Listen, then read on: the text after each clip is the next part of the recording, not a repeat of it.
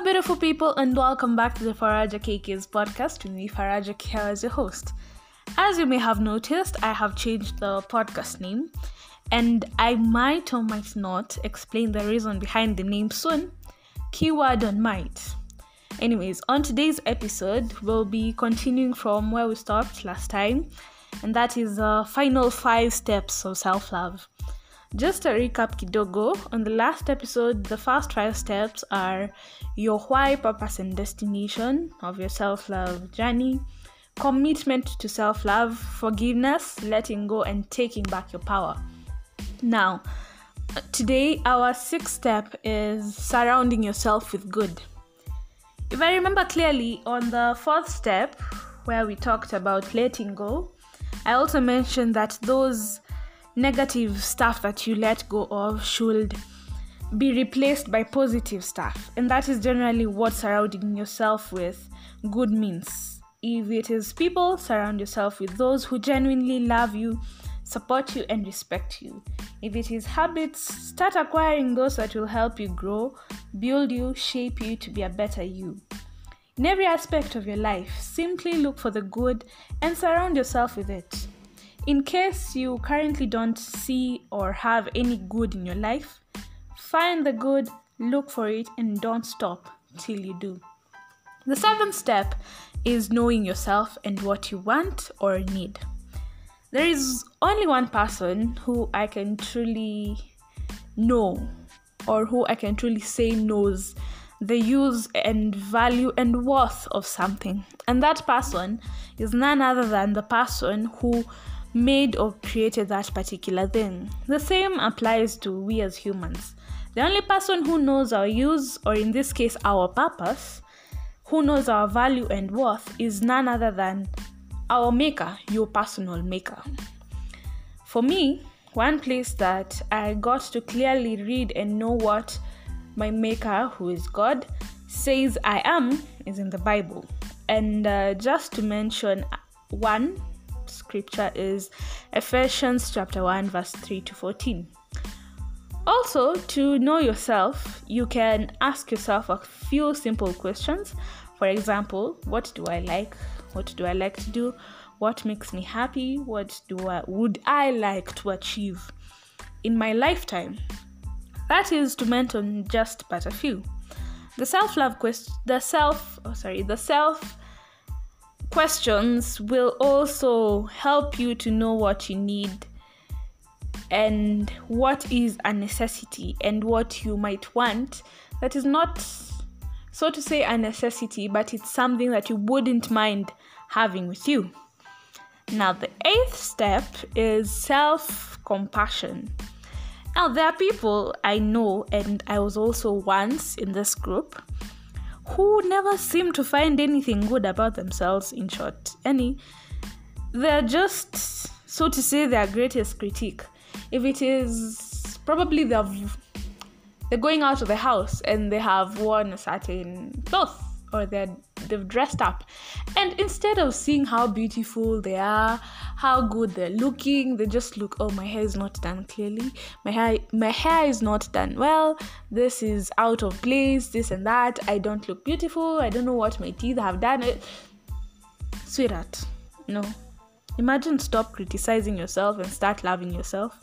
Like, look at the good, as in for real, as in, no, Ebu, look at the good. Stop being a critic of your own self. Be your best friend.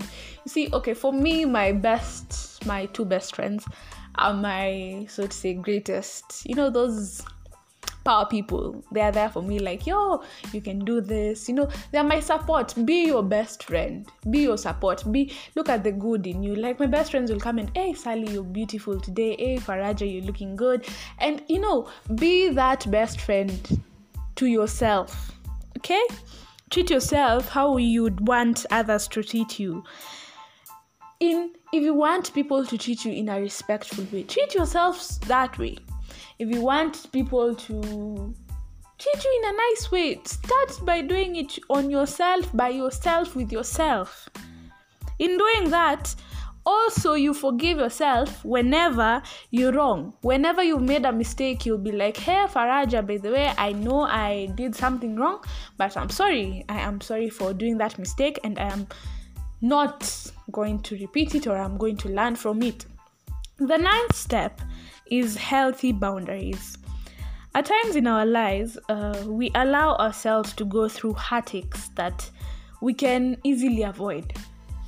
Most of them are caused by lack of setting clear, healthy boundaries. Probably it's a friend or simply somebody you know who said something or did something that crossed your line. You can't, so to say, fully blame it on that particular person for doing so if you hadn't or if you had not set and clearly communicated of the boundaries. Setting and communicating or giving clear communication of boundaries helps you in honoring your worth and protecting your worth. If you feel like something is not okay, something has crossed your line, or something is just not in its place, a line has to be drawn and said like, yo, this is a line, you can't pass through this. This is just, no, you're now, what is it called? You are passing. Is it passing? Yes, you are. Yes, that one, boundaries. Yes, you are going past the boundaries. Yes, you're going past the boundaries. Yes. So, make that line. Draw a line. A line has to be drawn so that you prevent yourself from unwanted heartaches. Like, who really wants unwanted heartaches? Surely. The final and so to say my favorite is, yes, and it's the last self-love step that we're going to look into, is what I call love habits or self-care. Now, when was the last time you did something that brought you peace or a sense of calmness? I'll tell you mine. Every day, it's a daily thing. I practice self-care on a daily basis. No matter how busy, hectic, or whatever my day is, I practice self-care on a daily basis. And it's actually good. It's actually fun. It's actually enjoyable. It actually brings me... puts a smile on my face. Makes me happy. Makes me contented with myself. Yeah, so let me share it with you, my normal day and how I fix self-care to my schedule. Hey, Jesus, to my schedule. Yes. Now I wake up at whatever time I'm going to wake up in the morning. After a short prayer, I first write down what I dreamt of in my journal. Yes, I have a journal. It's actually a very beautiful one. Probably one day I'll take a picture of it. And yes. So yes, I write down my dream if I remember it, because at times I wake up and the dream is just poof, gone. So yes. And then when I'm done, I take a hot warm shower. Oh my goodness, a hot warm shower. Oh! While I'm singing, and then I make sure I am in no hurry, because hey, sweetie, that is me, I and myself, my time. Don't rush me. Just allow me to have my beautiful time. I hope you hear this, my wonderful sisters. Yes, I dress up, take my breakfast, and head out to do whatever I've planned to do for the day. In between my activities, I take lots of water, and I mean lots and lots and lots of water. That is to hydrate. Water is good, water is healthy, water is life. Yes. And then at any time in the day when I feel tired or burnt out, I either take a snack or tidy up or declutter. I've noticed that when I am, so to say, tired and I sort of put things into order, arrange and organize stuff, it re-energizes myself. I re-energize myself. I don't know where the energy comes from. I guess it's because of seeing things are in order or something. Yes. So I declutter, tidy up, or... yes, I organize stuff.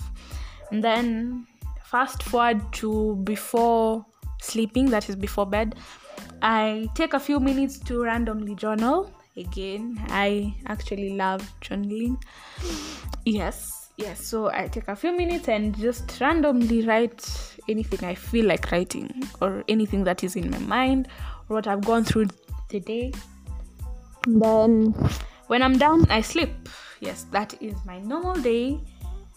And for me and my self-care activities now, there are tons of self-care activities, and you can try any of them and get to know what works best for you and what you'd like.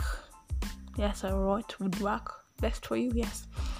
So for more on self-care and generally self-love, I'd advise you to go to Instagram and follow at myself love supply. Yes, it's one of my favorite Instagram pages, because they have a very simple way of giving self-care ideas, tips, and all about self-love and loving yourself and taking care of yourself and treating yourself better. For me, what I'd say about self-love and self-care, yes, self-care, is that it's worth doing, because it makes you feel good, it makes you care for yourself, it makes you treat yourself better and have a sort of sense of contentment with yourself. And with that, we are now through with my 10 self-love steps that helped me. And one thing before we wrap up is that at times, and I also have people I know who also know that I love myself, or I practice self-love, and they're like, oh, you're selfish, oh, you're arrogant, oh, you don't. I'm like, excuse me, no, oh, please, don't mistake self-love with selfishness. Self-love is not and should not be selfishness. It actually should not be termed as selfishness. It's not. So you want to tell me that I'm allowed to love or show affection to someone else and not do it to myself? Okay, so hold up. So let me just use an example. Let us use an example of who now? Of myself.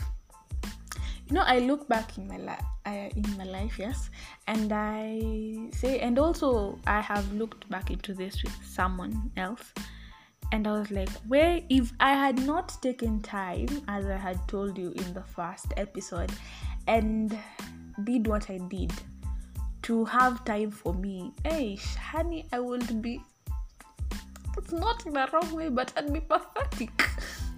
I wouldn't value myself, I wouldn't respect myself the way I do now, I wouldn't, oh my goodness, I wouldn't be grateful for who I am right now.